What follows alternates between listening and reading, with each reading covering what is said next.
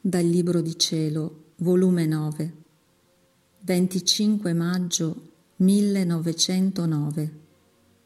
Gesù confonde l'anima d'amore. Continuando il mio solito stato, il benedetto Gesù non ci veniva, però tutto il giorno mi sentivo come uno sopra di me che non mi faceva perdere un minuto di tempo ma mi teneva sempre in continua preghiera. Un pensiero voleva distrarmi col dirmi quando il Signore non viene, tu preghi di più, stai più attenta e con ciò tu dai campo a non farlo venire, perché il Signore dirà, una volta che si porta meglio quando non ci vado, meglio che la privi di me.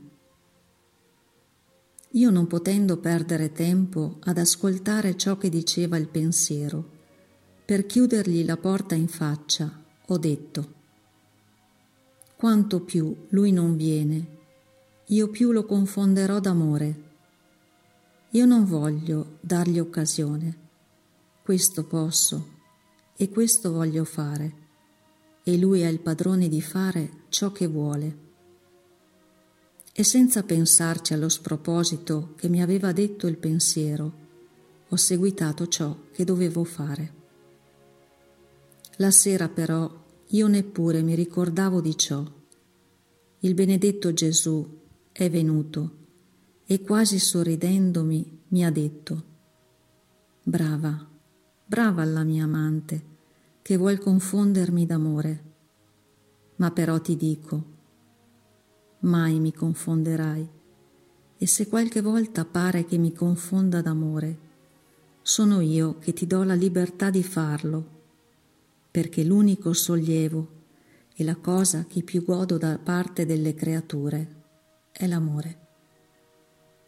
Difatti, ero io che ti sollecitavo a pregare, che pregavo con te, che non ti davo posa sicché invece di confondermi, io ti confondevo d'amore, e siccome tu ti sentivi tutta ripiena d'amore e ne restavi confusa, vedendo che tanto versava in te il mio amore, credevi di confondere me col tuo amore.